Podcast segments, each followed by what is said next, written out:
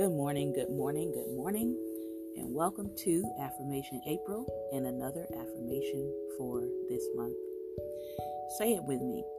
I always spot opportunities and never doubt the new doors open for me. Some say that success comes when you reach your goal, while there are others who say that success is a journey, not a destination.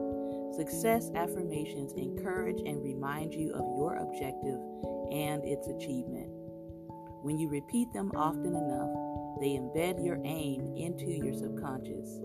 If you need to feel more convinced, then stand in front of a mirror and tell yourself that you will be successful, that things are changing for the better, and that you will achieve great things.